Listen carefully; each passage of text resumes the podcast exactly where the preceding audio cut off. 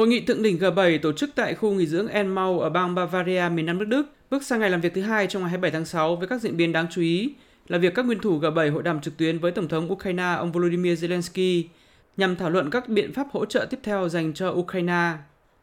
Trong thông cáo đưa ra sau cuộc thảo luận với Tổng thống Ukraine, nhóm G7 tuyên bố sẽ trợ giúp Ukraine lâu dài về tất cả các mặt tài chính, nhân đạo, quân sự và ngoại giao, cho đến khi nào Ukraine còn có nhu cầu được trợ giúp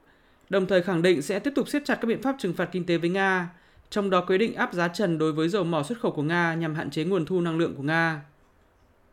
Về các biện pháp cụ thể, G7 cho biết chuẩn bị phê chuẩn gói tài chính trị giá 29,5 tỷ đô la cho Ukraine nhằm giúp chính quyền nước này duy trì hoạt động trong những tháng tới.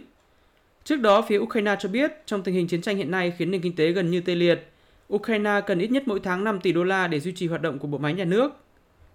Về mặt quân sự, Tổng thống Ukraine ông Volodymyr Zelensky cũng đã thúc giục G7 và các nước phương Tây gia tăng viện trợ vũ khí hạng nặng, đặc biệt là các hệ thống phòng không tầm trung và tầm xa. Và theo một số nguồn tin từ các quan chức G7, nhiều khả năng Mỹ sẽ sớm cung cấp cho Ukraine hệ thống vũ khí này.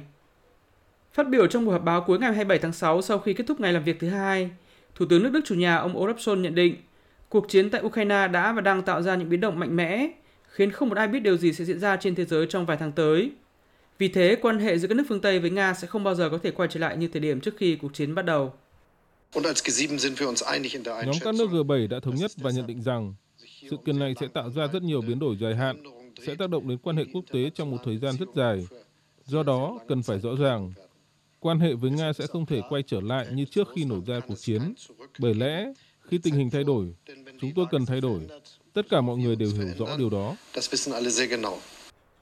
Trong ngày 27 tháng 6, ngoài các thảo luận chính liên quan đến cuộc chiến tại Ukraine, các lãnh đạo G7 cũng đã họp bàn cùng nguyên thủ các quốc gia khách mời của thượng đỉnh G7 năm nay là Ấn Độ, Indonesia, Senegal, Argentina và Nam Phi về các chủ đề như cuộc chiến chống biến đổi khí hậu, năng lượng, y tế, nguy cơ khủng hoảng lương thực toàn cầu. Ngoài ra, một chủ đề khác cũng gây chú ý tại thượng đỉnh G7 lần này là về hội nghị thượng đỉnh nhóm nước G20 được tổ chức tại Indonesia vào tháng 11 năm nay với dự kiến có sự góp mặt của Tổng thống Nga Vladimir Putin. Đây là chủ đề đang gây chia rẽ trong nội bộ các nước phương Tây. Thủ tướng Đức Olaf Scholz cho biết ông sẽ chỉ quyết định việc có tham dự thượng đỉnh G20 hay không vào phút cuối cùng và không loại trừ khả năng sẽ tẩy chay hội nghị này nếu Tổng thống Nga tham dự. Trong khi đó, Chủ tịch Ủy ban châu Âu bà Ursula von der Leyen thì lại cho rằng châu Âu cần góp mặt tại thượng đỉnh G20 và gặp mặt trực tiếp Tổng thống Nga để nói về cuộc chiến tại Ukraine nếu nhà lãnh đạo Nga tham dự. Tổng thống Indonesia ông Joko Widodo dự kiến sẽ thăm Nga và Ukraine để thảo luận về chủ đề này ngay sau khi kết thúc thượng đỉnh G7. Trong ngày hôm nay 28 tháng 6, thượng đỉnh G7 sẽ bế mạc và các bên sẽ ra tuyên bố chung.